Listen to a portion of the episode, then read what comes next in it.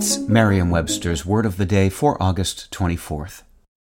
Angie's list is now Angi, and we've heard a lot of theories about why. I thought it was an eco move. Fewer words, less paper.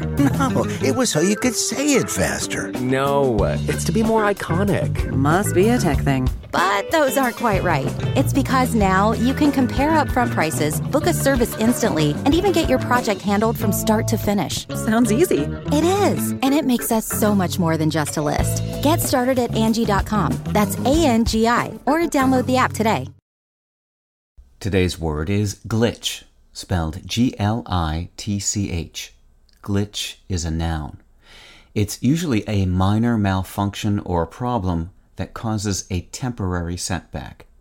Here's the word used in a sentence from the New York Times by Kenneth Chang. The weekend's exercise, which NASA calls a wet dress rehearsal, is the last major test before the rocket is launched on its first uncrewed test flight which could occur as soon as this summer. By simulating a countdown without the excitement of engines igniting and a rocket rising to space, NASA hoped to work out glitches with equipment and procedures. There's a glitch in the etymology of the word glitch.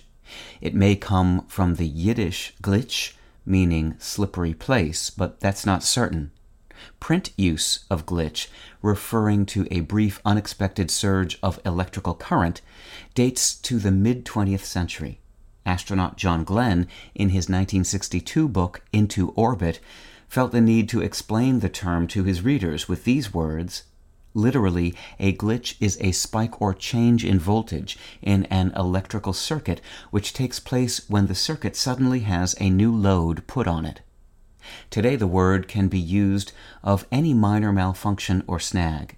If you're a gamer, you might even take advantage of a glitch that causes something unexpected and sometimes beneficial to happen in the game. With your word of the day, I'm Peter Sokolowski.